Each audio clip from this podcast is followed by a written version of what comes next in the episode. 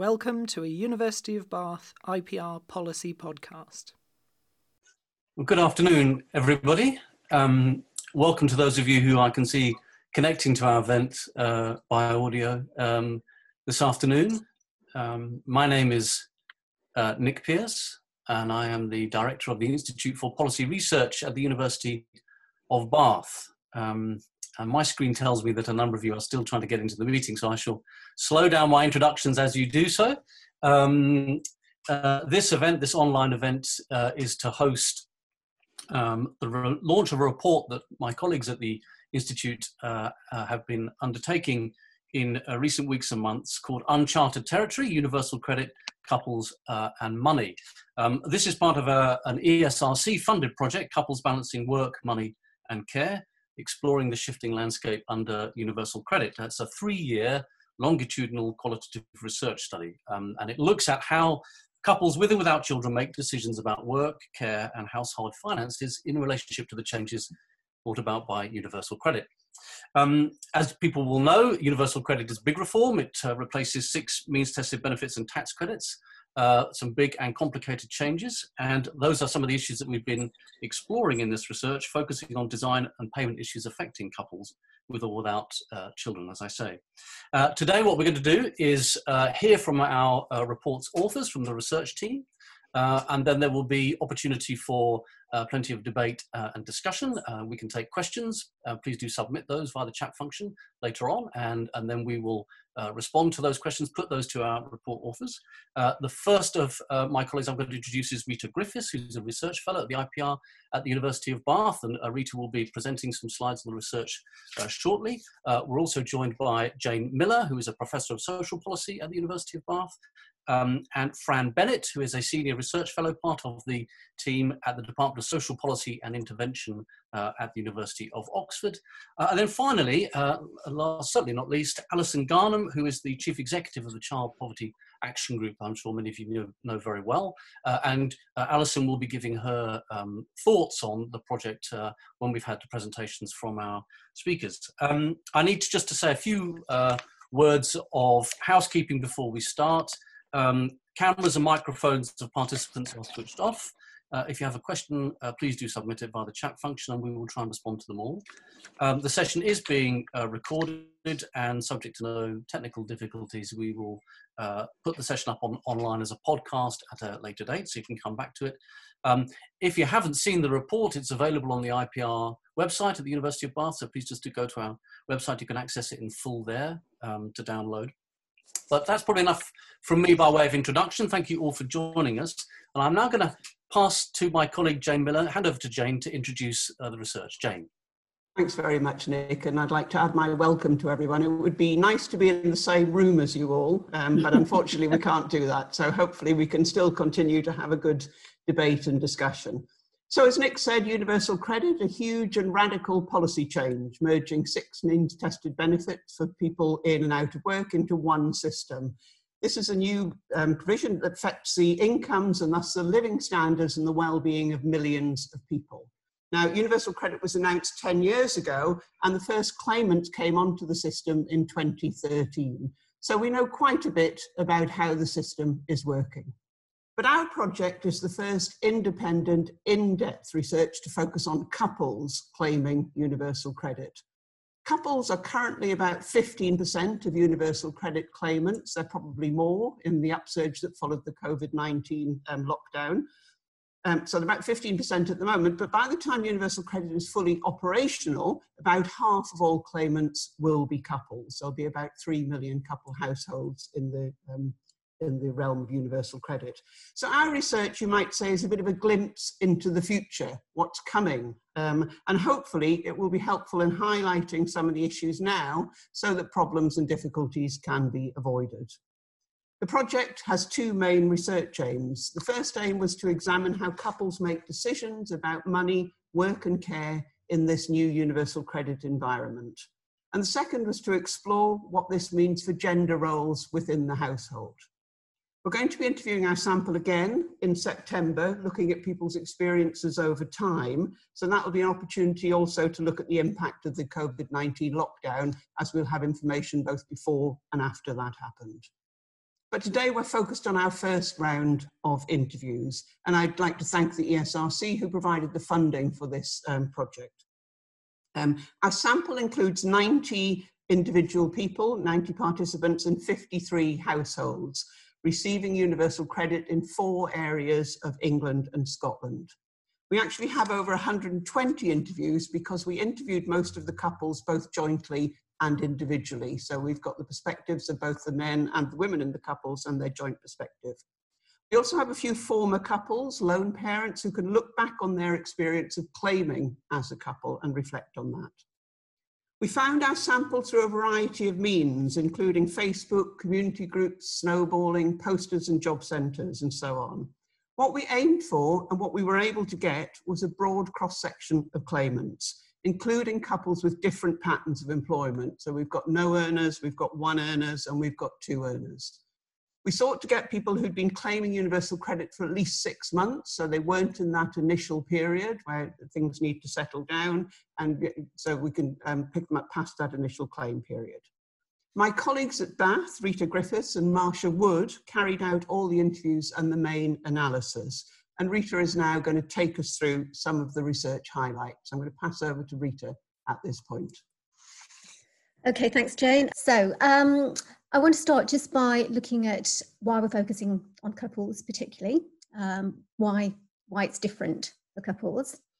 Um, and then some highlights from the research. So it's, it's a really um, extensive study. Um, so we've only got time to focus on some of the, the key highlights, but we're focusing in on what we think are the important findings. Um, the focus is very much on uh, design and payment issues in this phase of research. So we're looking at the universal credit design and um, the way in which it impacts on um, money inside the household and budgeting in the couples. And as Jane explained, the phase two research um, is looking more at work care decisions um, and the conditionality regime um, in our follow-up interviews scheduled for September. So um, universal credit is really different um, for couples compared with single claimants and, um, and lone parents because it's a really complex mix of individual and joint aspects. So, so there's a joint claim, um, there's a joint means test. So the income earnings of both members of the couple accounted for the, the joint uh, means test. There's joint liability for, for debts, and yet the conditionality, the work conditionality is individual. So each member of a couple has um, a claimant commitment with their own work requirements. There's only a single work allowance in a couple, which is the same amount that uh, lone parents are entitled to. And um, most importantly, and what is unique about universal credit, is that there is only one payment per couple. And the other important thing is that um, is that this jointness, so this treatment of couples, um, is not elective you can't choose to be treated separately. Um, there's an obligation to be treated as a single benefit unit, as it's called, so that both members of the couple and any dependent children they have in the household is treated as a single unit. So necessarily this means that um, the decisions, behaviours, actions um, of one partner um, necessarily um, affects the other. And that's past and present as well, um, as we'll come on to see. So this was the starting point for the research. We were looking at, at how um, this context for making decisions about money and budgeting, work and care was actually impacting on um, the couple dynamic and on gender roles in this context. So financial issues were really to the fore in a lot of um, couples. They found that um, financially, they were often worse off claiming jointly compared with claiming separately. I should say that, um, that many of these issues about um, financial impacts of claiming jointly were uh, also applied to the legacy system, so they're not exclusive to universal credit. Uh, but nevertheless, they, they impacted hugely in some cases on, um, on couples' um, financial circumstances, particularly if they'd been claiming um, benefits as individuals um, before they started living together. Um, and the first issue is just that the couple allowance itself is less than double um, the amount that two single um, claimants uh, would actually be entitled to.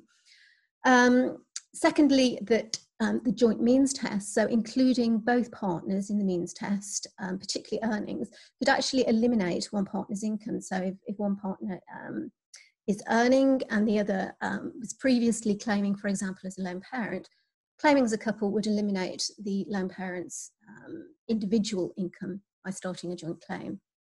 Um, so partners also could inherit um, their um, the debts and overpayments, um, tax credits and benefits from their partner as well. So um, this related both to overpayments in the benefit system, but also um, debts to third parties, including local authorities. So, for example, um, council tax payments, um, sometimes um, related to a much earlier period um, of claiming when uh, one um, member of the couple was actually in a, in a previous partnership. So anything that um, that might still be owed and sitting on the, the system is brought into the current claim with the current partner and deducted automatically. Um, repayments are deducted automatically um, from the universal credit claim. Um, also uh, mentioned previously, only one work allowance, which could disincentivize second earners in couples who are mainly uh, women in most couples, although not all.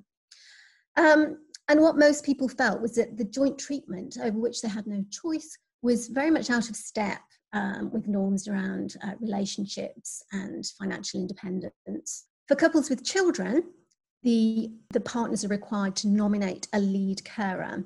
This is the person who has main responsibility for, uh, for looking after children. The choice in our couples was largely determined by the existing work and care roles of the members of the, of the male and female member of the couple. And so, unsurprisingly, um, lead carers were overwhelmingly female. So, 27 uh, lead carers were women and only three were, were men because it reflected current arrangements in which it was more likely for the male partner to be working full time. Um, and couples felt that that kind of re- could reinforce a notion of a, a, male breadwinner. So it's harking back to a, a previous era that wasn't necessarily relevant. Um, and they also mentioned the fact that the partner's parenting role is ignored in, in this regime. So it particularly also affects the conditionality regime. So um, while the lead carer has some flexibility around the number of hours uh, they're required to work or to look for work, the other parent often um, is ignored and they're expected to work full time as though they have no children. And, and, and our couples didn't like that. They were saying that, uh, you know, we're, we're, both our children's parents and we don't like being um, shoehorned into this division. So again, the policy wasn't seen to reflect um, contemporary norms around work and caring, and also the practicalities. We did have some couples who split um, work and parenting 50 50 down the middle. So it presented them with a real dilemma about who, um, who to nominate. One of the key aspects of universal credit that differentiates um, it from um, the previous system is that it's a lump sum monthly payment. So it's bringing in payments for adults and housing, children, if there are dependent children, and also childcare, if that's relevant, into a single monthly payment, which is um, paid with a monthly frequency. For couples used to being paid monthly or who had their tax credits paid for weekly previously, it had little or no impact. And often they said it ticks over quite nicely. So if the universal credit payment came in at a different time of the month to the wages, so they were paid wages, and then maybe two weeks later they would pay the universal credit. So that worked really well for some couples. But for couples um, who are more reliant on universal credit, so there were perhaps no other source of income, it was much more challenging for them to, to manage. Uh, some of this was to do with just income inadequacy, so there wasn't enough money coming in through universal credit. Some of it was to do with the fact that there was no longer any labelling of the benefits, so particularly payments for children that it was hard to differentiate between payments for children and the overall household budget. So it was also much riskier if the payment unexpectedly reduced or stopped. So the idea of, of all eggs being in one basket meant that um, if there was a problem, then it affected everything. There was often, it was for couples with children, it was only child benefit that they could rely on sometimes if there was a problem they need to challenge. And importantly, as well, the separate benefits and tax credits in the previous system allowed each partner in the couple to have um, an income. Um, so, child tax credit was typically paid to the main carer, housing benefit paid to the person responsible for paying the rent, and um, adult benefits paid to, um, in the case of job seekers allowance, to the main job seeker. So, so each partner had an income.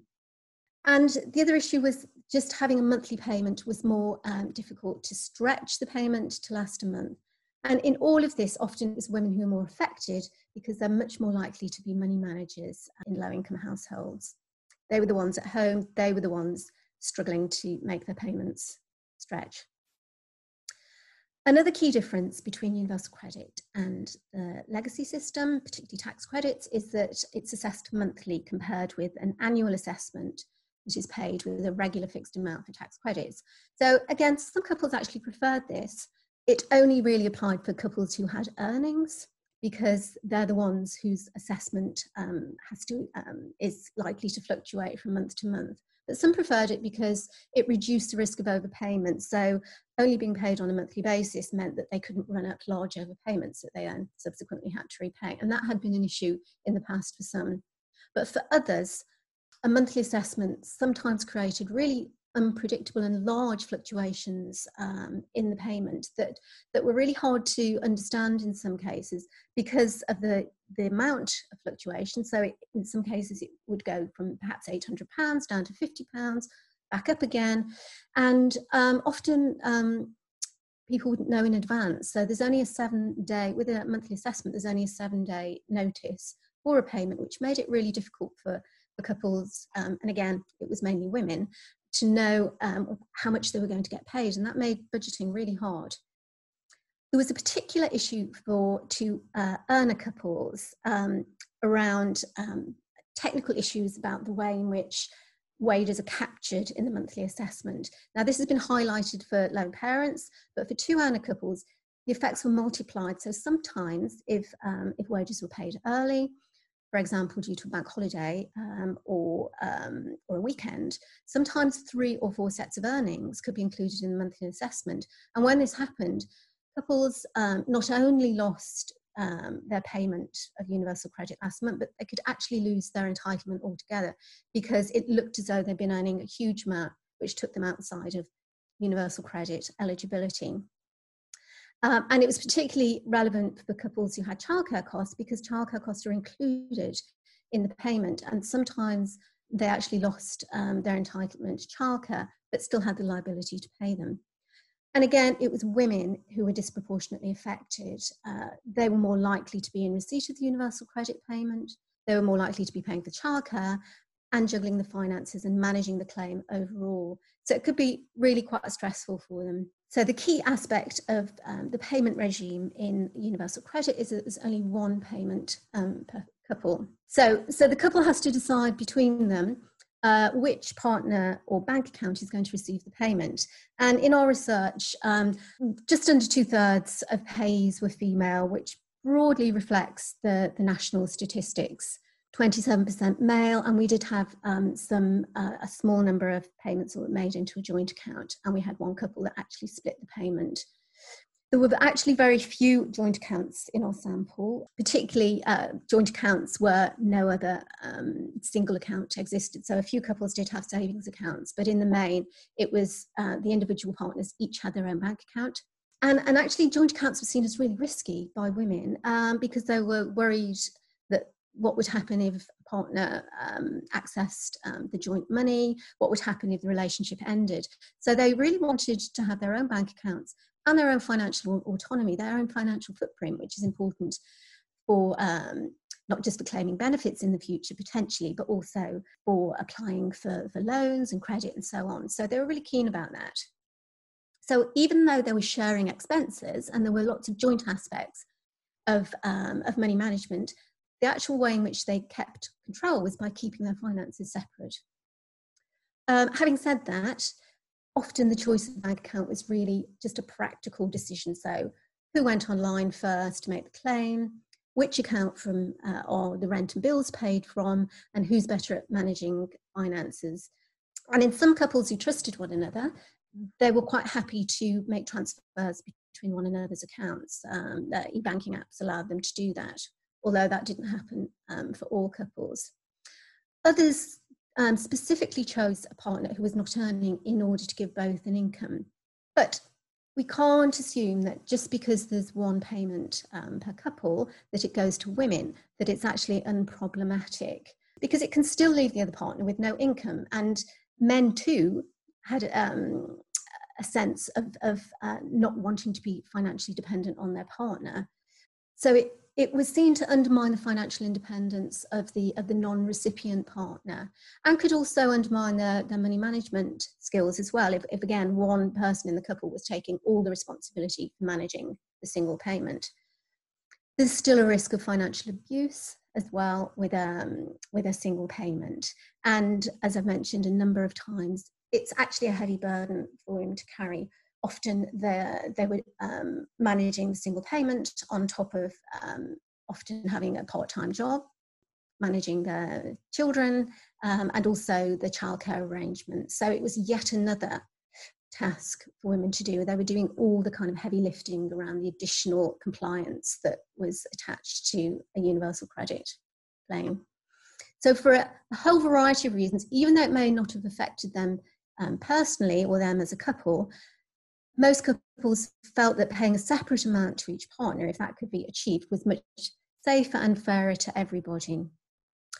Um, and a lot of these issues about how couples manage their relationships, how they manage their finances, are all relevant, are going to be more relevant to the um, COVID 19 cohort. Um, a lot of these issues are going to be brought into much sharper focus. So at that point, I'm going to pass over to my colleague, Fran, who will continue. Okay, I was going to look at the um, policy implications of our research. So, we do realise that at the moment it's a crisis with the coronavirus pandemic and that the government is rather busy on other things. But we also think that the issues that are affecting couples will be thrown into sharp relief by the coronavirus pandemic uh, because so many more couples are coming onto universal credit and for some, that will be quite a shock because of the various elements of its uh, features that Rita has been talking about. So, although our report reinforces the findings of others about some of the issues with universal credit, we also think that it makes the case for more consideration to be given to couples in particular and their, their position in relation to universal credit. And in particular, that's because um, some of its rules and the way in which it's designed run counter, we think, to current norms amongst uh, the way amongst many families and the way in which they live today. Um, but also, it's because couples are affected more by some of the design features of universal credit than other people are. And now is the time to address those uh, because of the greater numbers coming onto universal credit as a result of uh, the pandemic. So the first one of those we'd highlight is uh, what Rita was talking about in terms of the um, uh, element for couples being lower than the equivalent for two single people. Now that is not new. That's the case for means tested benefits in general, and it's meant to recognize economies of scale.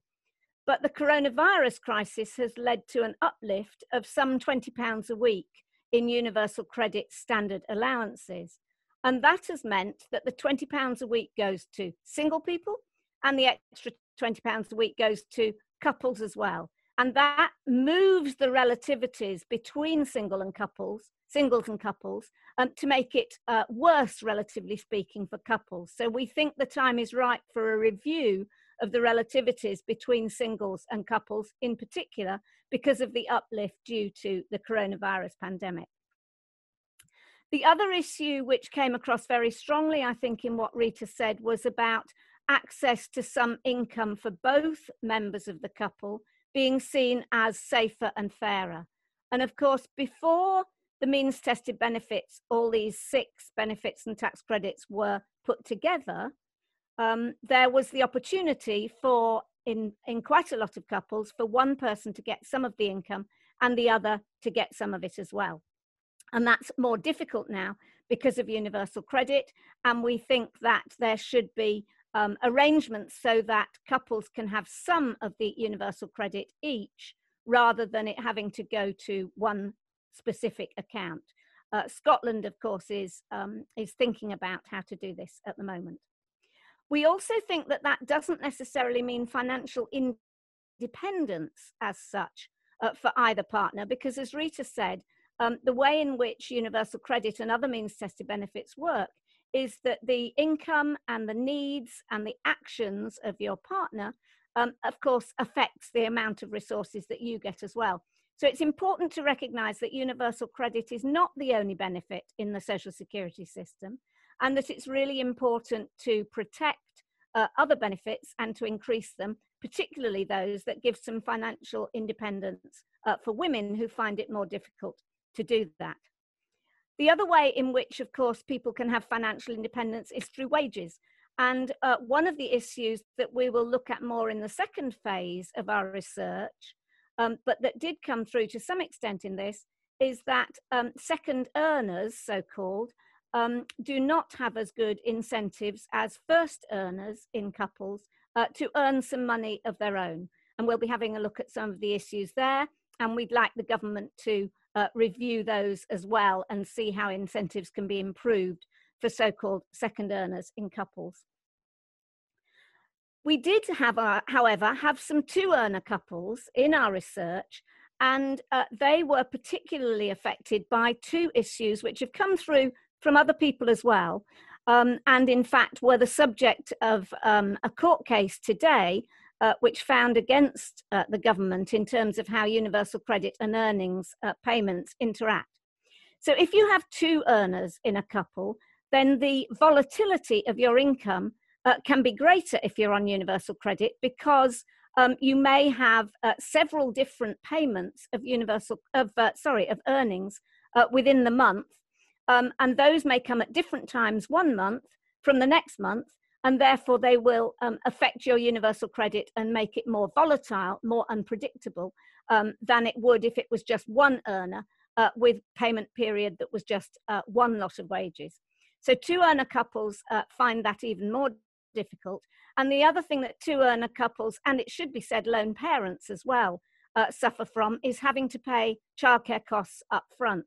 Um, and uh, for earners, um, that made quite a difference to um, their uh, income, and uh, people found it quite hard to um, cope with that. And some were actually tempted to or uh, had to give up um, work uh, or paid childcare because of that. So that's another thing we think the government should be looking at. Uh, we did find, as uh, you'll have uh, heard from Rita, that women were affected more across many features of universal credit uh, than men were. And we think this does mean that more attention should be given to the, given to the features in universal credit which uh, may exacerbate the risk of abusive or controlling relationships having an impact, um, but also that we should be looking at the situation of partnered women more generally. I've already talked about access to income of both partners um, and the fact that universal credit is not the only benefit we should be looking at. Uh, but also, we'd like to see a review of the administrative and compliance burden on payments, um, because that was much more likely, as Rita said, to fall on women. And it really was no let up, as the uh, report says, uh, for some women, that they were both administering the universal credit claim on behalf of the uh, couple and they were also trying to manage the household budget. And they might also have had part time work and childcare as well. And we think the time is ripe to look at um, how much administrative and compliance costs there is on claimants of universal credit, uh, which particularly fell on the women. So those are some of the policy ideas that we think come out of the report, uh, which deserve uh, a good look by the government. I now want to hand on to uh, Alison Garnham, who's the Chief Executive of the Child Poverty Action Group and who's kindly agreed to give us some comments on the research today my role, I think, is to comment on this study and kind of draw more kind of uh, conclusions about it. And, and the sorts of things I want to look at are the issue of increased generosity, which we've recently experienced, the fact that policy is personal, um, and the fact that there are still serious flaws that need to be tackled in universal credit. Um, my comments are sort of informed by our early warning system at CPAG, where we collect cases from the front line about what's going wrong, and we do mind the gaps briefings fortnightly. Um, so my first general comment is really that, of course, everybody's pleased that universal credit hasn't fallen over. It's a really good sign, um, especially following the very slow rollout uh, and the risk facing those who would have been worse off on universal credit because it was rolling out cuts.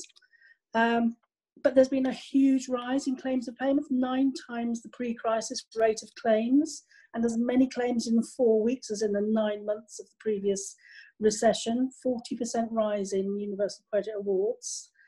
Um, but the fact it hasn't fallen over, it seems to me, is a pretty low bar. when unemployment rose by three and a half million in the early 1980s, unemployment benefit didn't fall over either, uh, and you were paid in 14 days. Um, but implementation is often the most neglected part of policy development, so it's very important it works. And I think one obvious lesson to draw is that um, you need extra staff, and that's one of the things that seems to have worked. Um, as Franz pointed out, the increased generosity, the additional £20 and help, more help with local housing uh, allowance has been hugely welcome, but of course it works out less for couples. But of course, generosity could go a long way to smoothing over some of the cracks. But I don't think that's an excuse for not dealing with the other aspects of universal credit, which are deeply flawed. And I think this report reveals the practical day to day issues that arise for families. Um, the other kind of good news is that lots of people are managing okay. Um, not surprisingly, they tend to be people with more steady incomes and more computer savvy. For those it's not working for, it can be uh, a nightmare. And actually, even the Resolution Foundation study, which was broadly positive about universal credit, so that those managing to claim okay were still experiencing real hardship. 34% uh, were re reporting trouble keeping up with bill payments, 42% had to cut back on spending. And of course, the five week wait is unmanageable for most people, and the recoverable loan is, of course, debt. On top of the other regular deductions made from universal credit, it can leave people very short. So um, my conclusion policy is personal. I think this study reveals that very well. And there's a whole series of things, as Franz says, that are either transferred from pre-existing means-tested benefits and some are new to universal credit uh, that are problematic. Uh, the idea of one payment into a household, for example, when 75% of mothers are in paid work these days, um, it's a bit like sort of 1950s male wage earner model. In normal households, there's money coming in from different sources the lack of split payments can make people vulnerable. It's not normal to be asking your partner for income. Monthly assessment and payment, uh, with people paid for weekly still being capped, drives a coach and horses through the way people normally budget. The lack of a second earner work allowance, which, given the huge growth in women's employment before the crisis and more women now losing jobs, uh, it's a bad idea to create such poor work incentives for second earners in universal credit. Why do we need a main earner and a second earner in the first place? Really, we need two three quarter time earners. It doesn't reflect the real world. And monthly reporting and payment of childcare costs in arrears is a huge problem for many families. Um, two things that haven't come up uh, so far is benefit cap and two child policy. The rationale for both of these policies is now redundant. The benefit cap is excluding people from the £20. Again, we're getting a lot of these cases reported to us at CPAG. We know that most capped households are lone parents, three quarters have children, a third of them have children so young they're not required to work. So the idea that this uh, is still needed as an incentive to move into paid work um, under lockdown uh, is extremely odd and needs to go. And the two child policy, of course, it would have been impossible to plan family size, as is the kind of policy rationale, making the same decisions as people uh, in work, uh, when no one could have known that COVID 19 was around the corner. It also, of course, as the benefit cap does, discriminates against black minority ethnic families. And of course, one of the things that's coming up a lot now in our reports is contributory benefit entitlement being sidelined, which has also been referred to. Um, first, there's been the reduction to one year's entitlement, and now people are being sort of encouraged away by the prospect of higher universal credit uh, entitlement. And it's something that we're working with DWP on. So a lot of this I've been calling sort of discrimination by design, and I think uh, the reality is showing that that is the case. Uh, digital applications is an issue. Claimants not being able to understand how their award is broken down. It's hard to see what decisions have been made and therefore work out whether there's a right of appeal. Statements of rights are hard to find. Uh, so di digital decision making needs a thorough review, or, or, we call it computer says no. Um, it, it certainly needs to be made more transparent. But the recent practice of follow-on calls um, recently uh, uh, is a real improvement, and I think that needs to be retained, I think, as others have said. So I think the key point from the study is that this is worst for the most vulnerable families. The reality of deductions on top of an award that's hard to understand, monthliness, managing claims, non-splitting of elements, the main earner idea make living with universal credit difficult uh, in practice and more difficult if you have fragile income. Um, in research we carried out in Tower Hamlets, many families said that they preferred the tax credits regime because it gave them greater predictability of income. Um, and they didn't understand monthly reassessment as a work incentive as is intended by the universal credit policy. Um, what they really felt was that they were face to face with a poverty trap each month, and they were able to articulate that. Why earn more when it's just going to be taken away? Um, so, but that's the reality of this kind of means testing. A lot of the problems shown in this study um, stem from aggregation rules transported from pre-existing means tested approaches. So I think one of the things we need to look at is how you get um, a sort of reinvigoration perhaps of our contributory system. Um, uh, it was never really debated with the public whether they wanted to move to a huge single means test in the way that we have. Uh, and when we talk to um, uh, the public, as we've done recently in a citizens jury, they seem to prefer contributory approaches. So final learning points from me is I think we need to think more about how to create greater independence of income, whether through separating out amounts in universal credit and paying to each partner, or reinvesting in contributory benefits, which the public like and can provide an independent source of income, uh, generosity is a huge point. Historically, our replacement rates our benefits are very low on average for unemployed people, half of in work income. So we need to work hard to try and keep the additional generosity in the system with the £20 payments. Um, and we need to restore more means, mean, non-means tested sources of support, and I think starting with child benefit. Uh, we can't ever see, I don't think, child benefit folded into universal credit. Um, and I think it's absolutely crucial. Families need more certainty and reliability of income, fewer changes, longer payment periods and individual assessments. And finally, I think we can't forget the crucial role of second earners in the reduction of child poverty. We need second earner disregards and employment support for parents, lone parents and second earners. And I'll leave it there. Great. Well, thank you very much indeed, uh, Alison, um, for those really important comments on uh, the report and on some of the other contemporary questions, as you say, the two-child policy, the benefit cap, a number of other issues, five-week wait and so on. Um, thank you to uh, Rita, to Jane and to Fran. Uh, we have some questions um, that have come in uh, uh, to you about the report. I'm going to start with one from Alan Marsh, um, who asks what the purpose of nominating a lead childcare is. Is it simply to identify which partners will be hit by sanctions for non-compliance with job seeking or um, failure to try to improve earned income. So um, there, a question there, you know, what, what is the purpose of the lead childcare policy, nominating a lead childcare? Uh, and then a second question, perhaps um, take two to start. This is from Mark, who's done uh, work on UC in Northern Ireland with Ruth Patrick. And the question here really is about monthly payments and whether people struggled with receiving housing costs uh, directly into their accounts, would they have preferred direct payments to landlords? You know, a policy question that's been uh, there for UC for uh, for a, a, long time now, and um, obviously in Northern Ireland and Scotland, you know that provision does exist. So, the question there about um, whether people would prefer direct payments of their housing costs to um, uh, their landlords. And uh, Mark ends with the question, how, how hard did we have to look in this research to find any positive experiences? there was some mention, but how hard did we have to look? So uh, perhaps, um, Rita, uh, I could start with you. Perhaps you could ask uh, answer um, from those questions. Yeah, so the question about the lead carer policy um, is is basically to do with the conditionality regime. Um, principally, it's about um, allowing uh, carers with children to have more flexibility around um, the they're required to work or to um, or to job search, and it's basically um, it's it's a duplication, if you like, of the policy that previously applied to lone parents.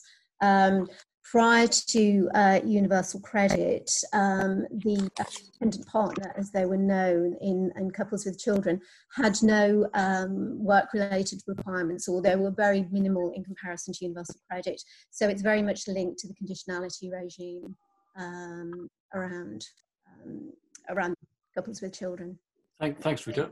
Fran, Jane, did we um, touch on this question of housing costs and direct payments? Um, well, I think the asking about the actual findings in the report uh, in terms of monthly payments of housing costs and how many were having them direct to landlords would probably be better going to Rita, um, uh, just because she lives this all the time.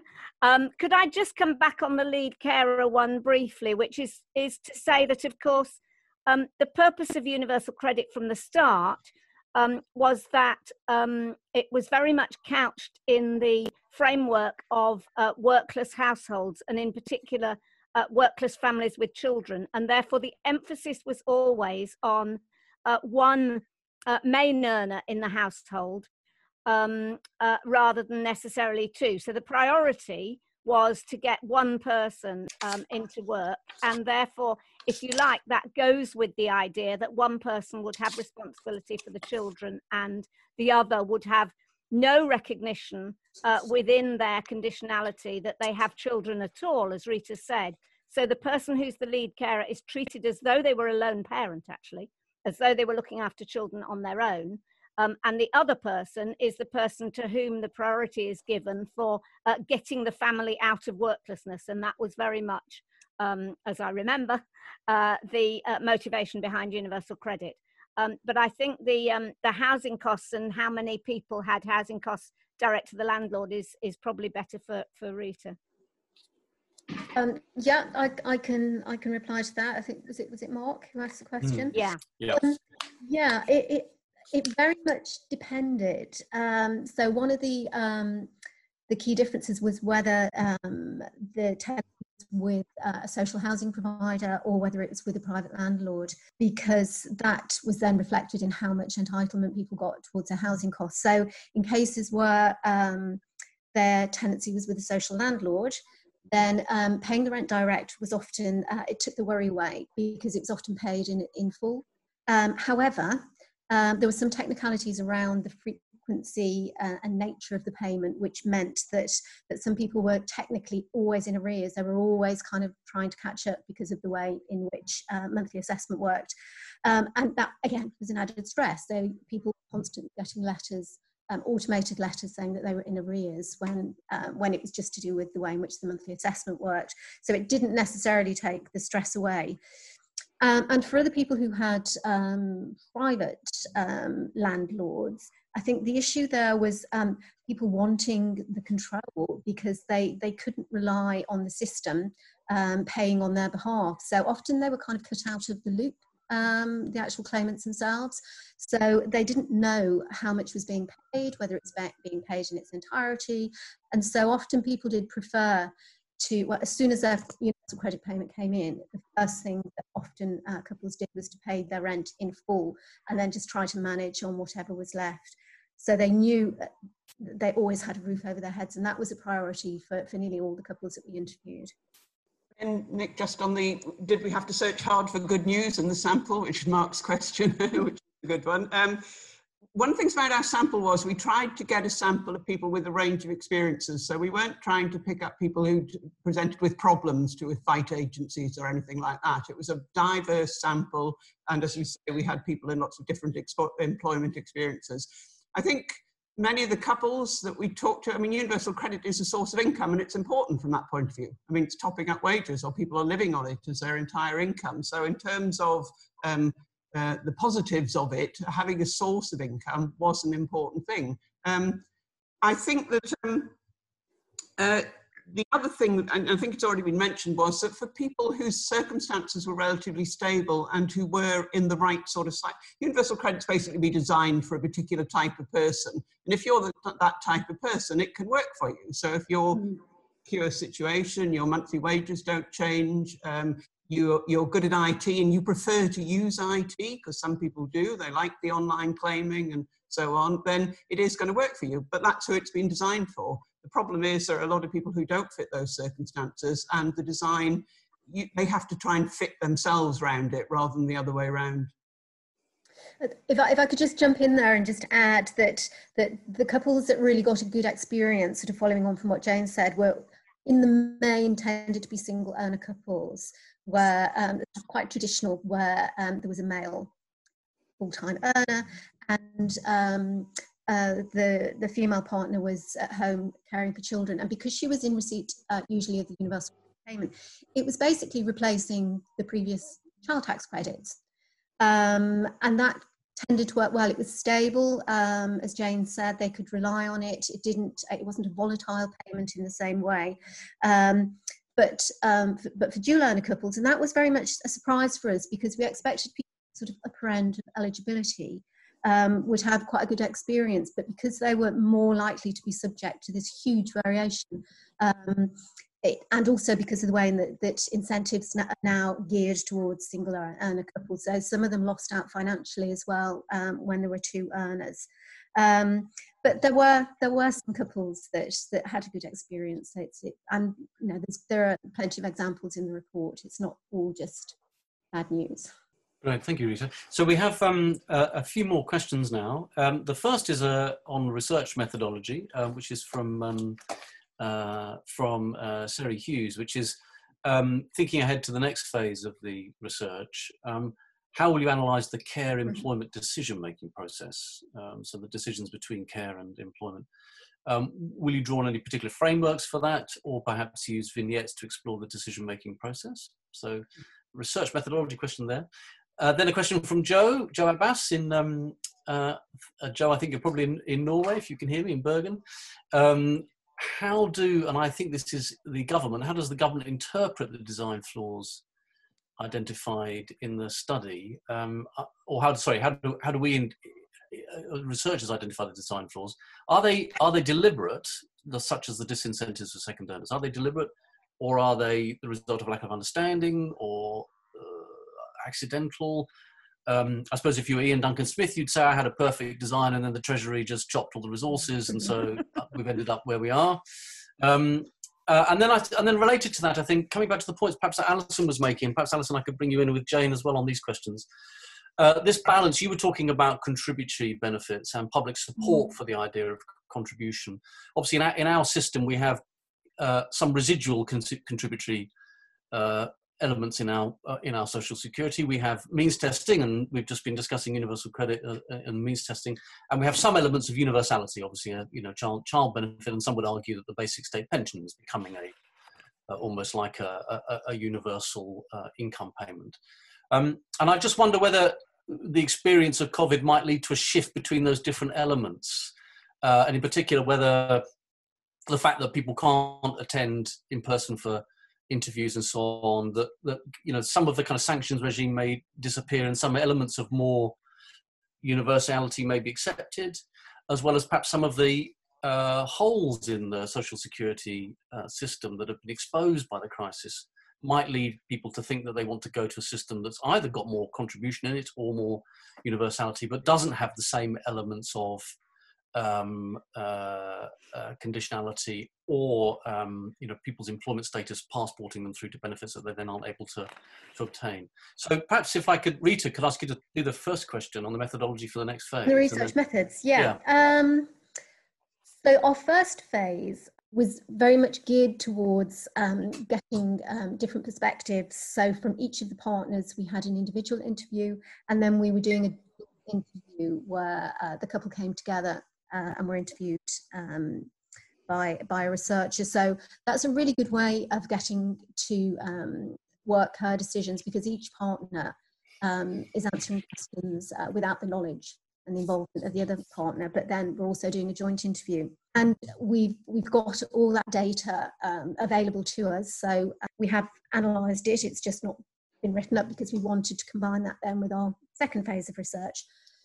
So what's happened with um, COVID-19 is that um, we are no longer able to use that methodology um, I should have said as well that all our interviews were, were, done in people's homes. So we would go into people's homes and get a really good feel for the dynamic of people's relationships and just the, the circumstances that, that, that families find themselves in. We're not going to be able to do that um, at all in phase two. We're going to have to switch to uh, virtual methods and telephone methods.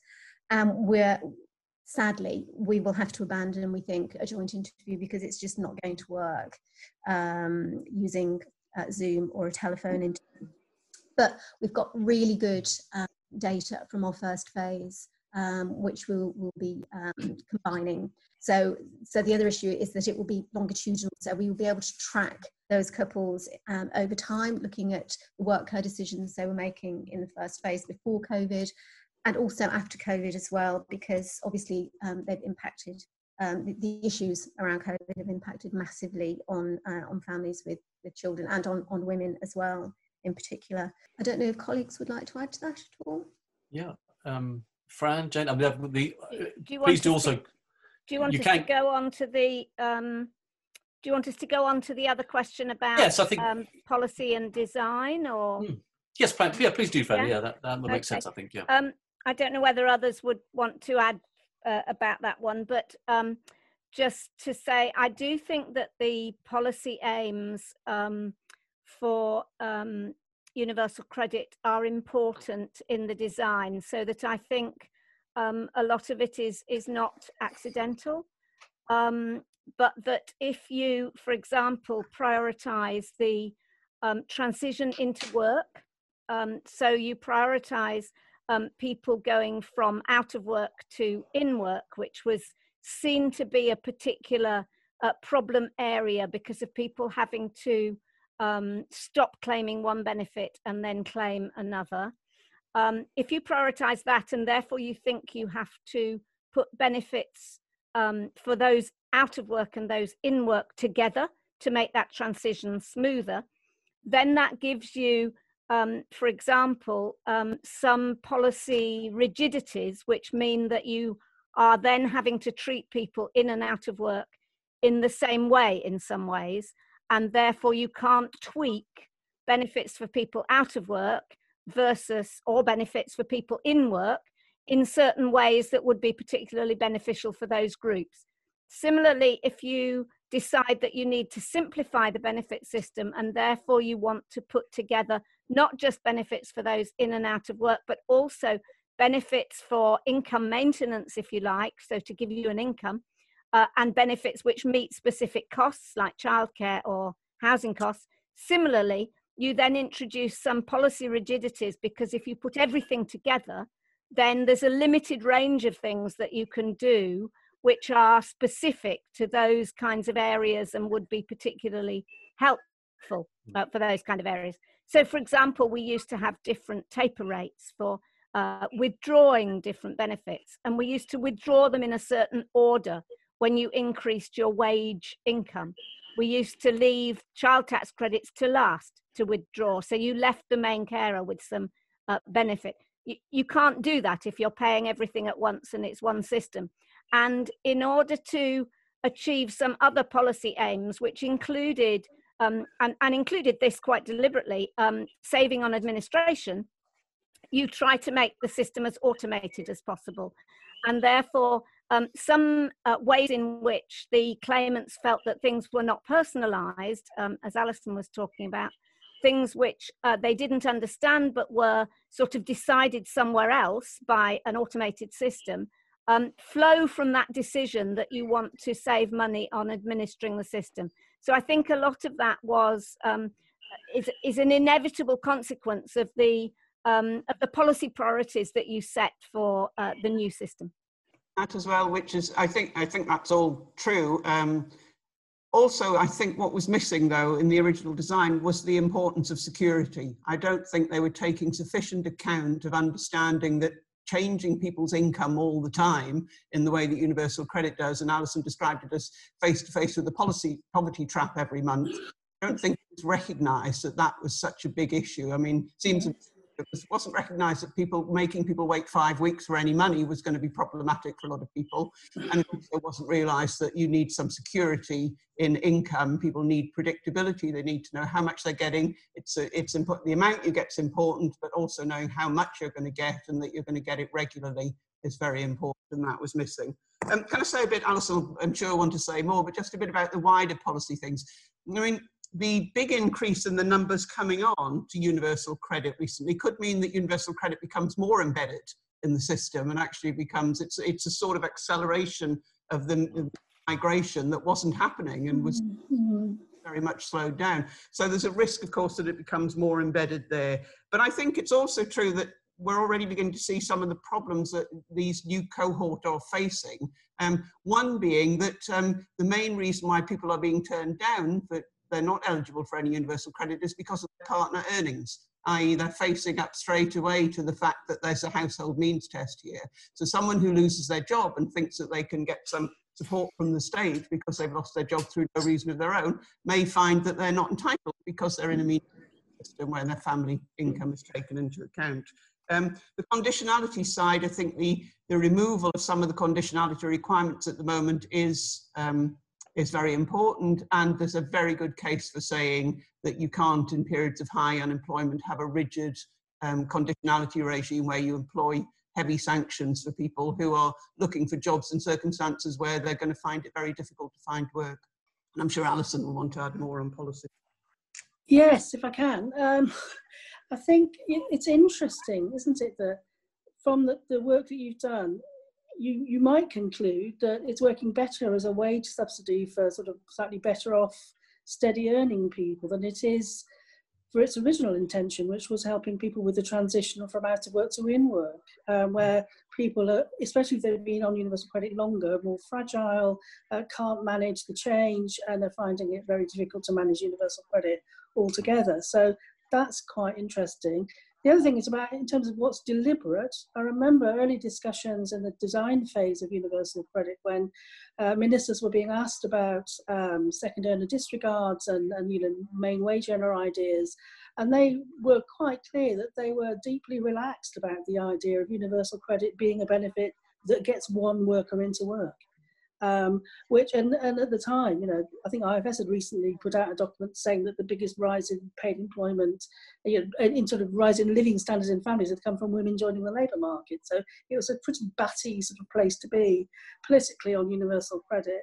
Um, I think more recently, the idea about sort of big shifts in policy on social security, I think um, the fact that Rishi Sunak has introduced sort of a, a, a like a European style sort of continental 80% uh, replacement of earnings um, in the um, uh, job retention scheme is very interesting, and there's been no flack or fallout about that or complaint that it's too generous. Um, I think that does create a real opportunity to, to look again at generosity of the benefits system and um, whether we shouldn't be thinking about, you know, as they do on the continent, six or 12 months at a much higher rate of, of benefit rather than plunging people into the depths of poverty. Instantly they lose their, their job like we do at the moment, although £20 better than before. Um, uh, and I think that the other thing that I hope will change is that we now all have seen the faces of the low paid workers who are holding our country together. Um, and, you know, seven out of 10 poor children live with working parents. So poverty today is about being in work. Um, so we now know who those people are. They, they seem to be terribly useful. Um, and, uh, you know, a changed understanding about what um, low income is about in, in this country would be enormously helpful. And an understanding that there's not a group of people who are sort of takers and another group who are contributors, but everyone is contributors, but some people are still very much worse off than others.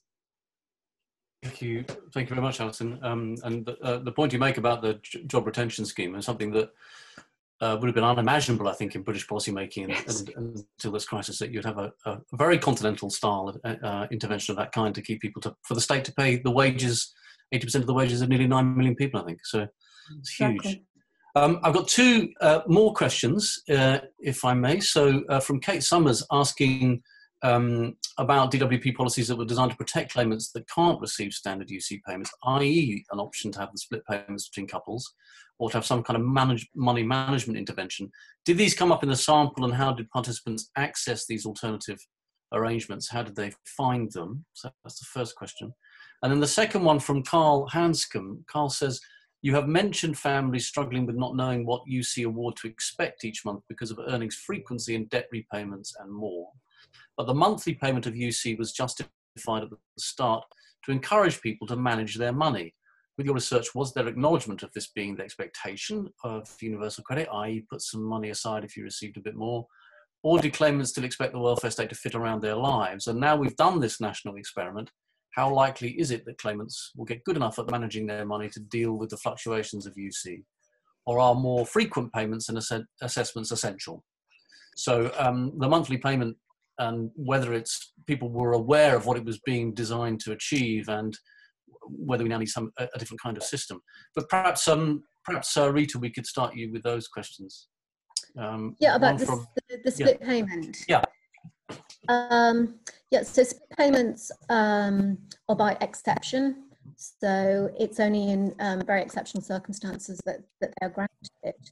So you don't have a right to request one um, um, out of out of choice. The um, and and only I think nationally, um, I think at the last count it was 86. At the last time data was produced, 86 couples nationally had a split payment. Um, so really tiny numbers. I mean, um, and even where um, there is um, abuse taking place, we had some examples in our research where a split payment had been requested and turned down.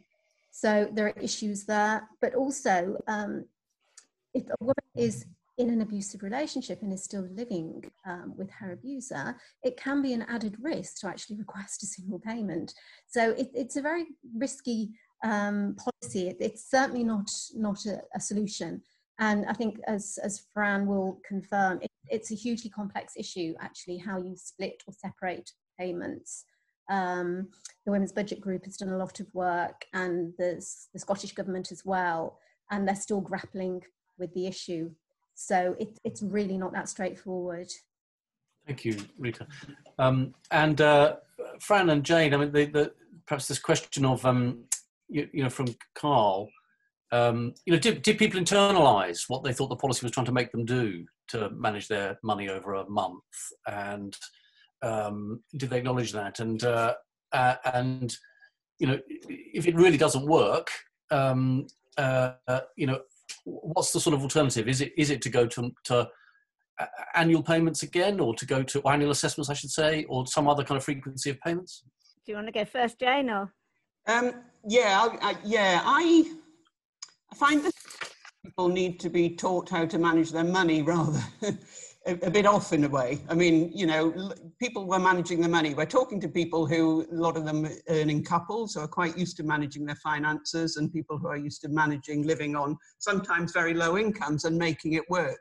What people struggle with is a change in that payment regime for some people. So it didn't fit with the ways in which they had devised to manage their money. So they had systems, but those systems weren't necessarily lined up well with universal credit.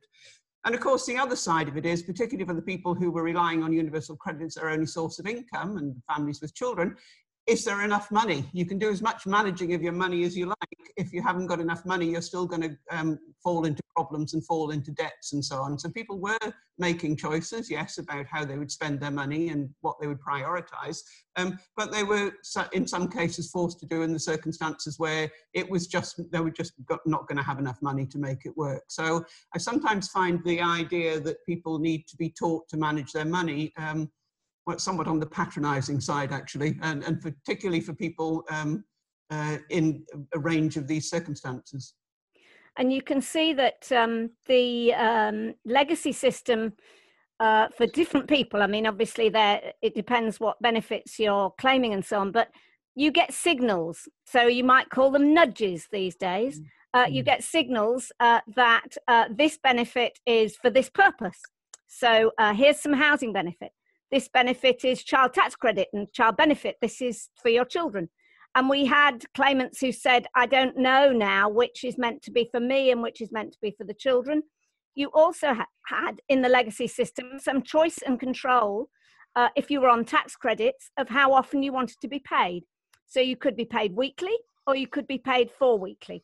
And child benefit has also got some arrangements whereby you can be paid weekly in certain circumstances. Um, so you have more kind of choice and flexibility over what suits you, if you like, and things are labelled and they're kind of ring fenced in that in that sort of way, and they're paid to different people within the household, and they're paid more frequently.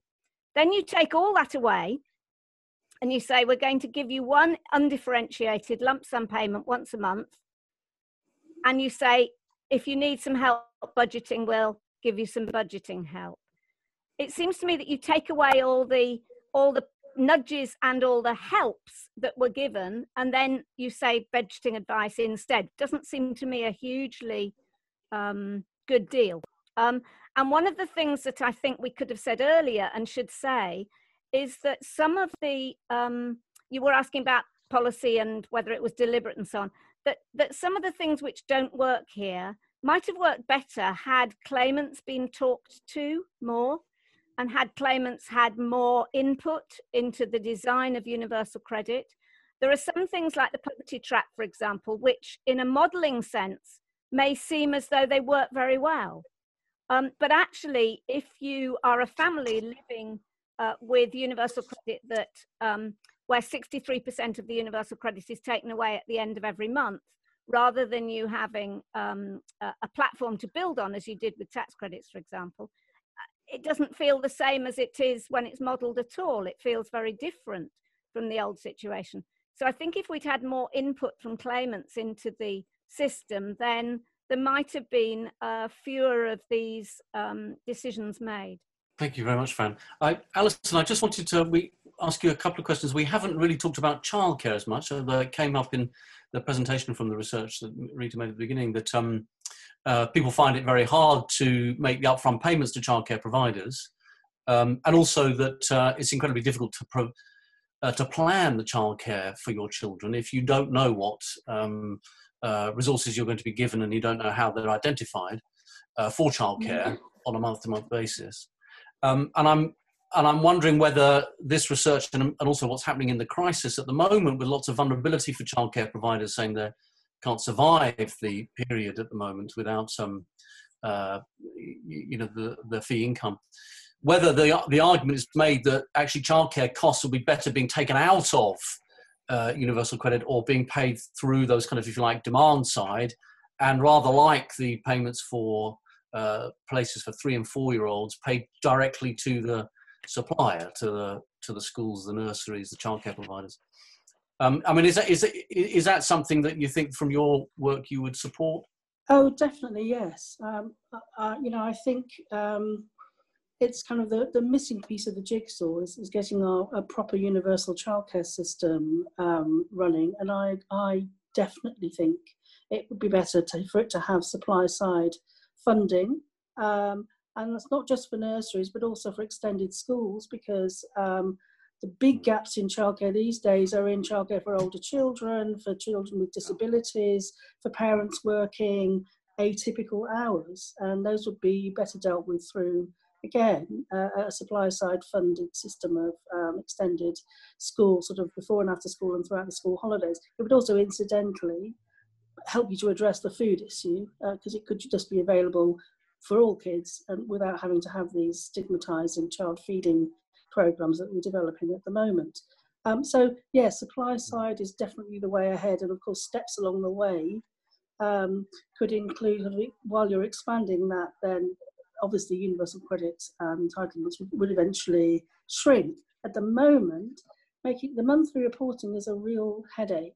Um, there's, there's never been a successful way of providing upfront payments. Um, there used to be advisory discretionary fund, and now there's the flexible fund. These are so poorly known by parents and not advertised that people don't know to ask um, in order to get help with that kind of thing. So people start out uh, in debt.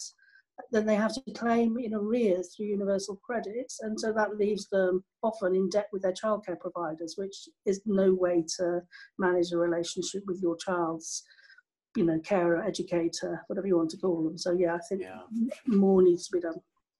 Great. Okay. Well, thank you very much, Alison.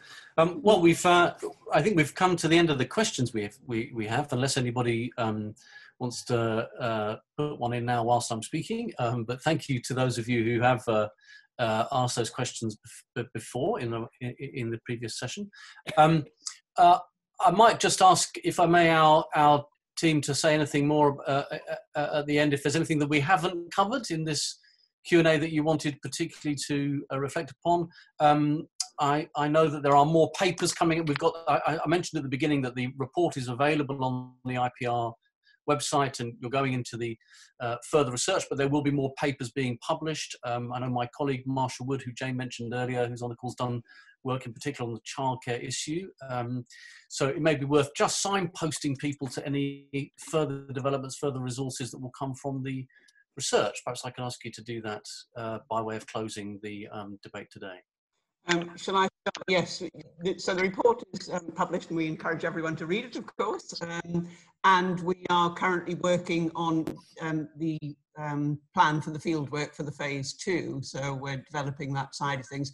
We, we obviously had a lot of presentations, conference papers and all sorts of things planned, um, most of which have been postponed or not happening. so we're looking to put forward some more events, a bit more targeted events and more publications so more blog, blogs and articles as well, um, and more a, a, wider range of publications because we want to reach out as far as possible. Um, and we're very interested to continue to talk to um, third sector and policymakers about the implications of the research.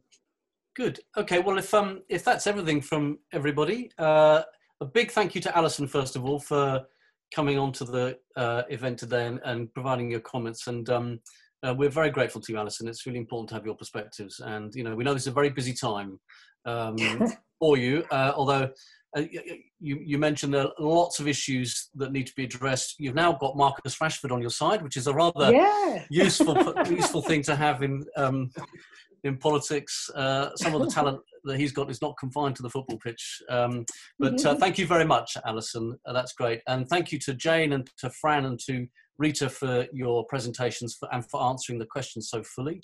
Um, and thank you to everybody who has come on this call and has engaged with this research. Um, as Jane mentioned, you know, we encourage you to go onto our website, to read our blogs, uh, to look at the work as we as we continue with it, to stay in touch with us, um, because there will be more to come uh, on this incredibly important area. And if policy remains fluid because of this crisis, then we will be seeking to influence it as we've done today to make the kind of improvements that we've discussed that are necessary. So thank you very much, everybody. Thank you for coming on the call today. Um, and as I say, um, do keep in touch with our work in the future. Thank you.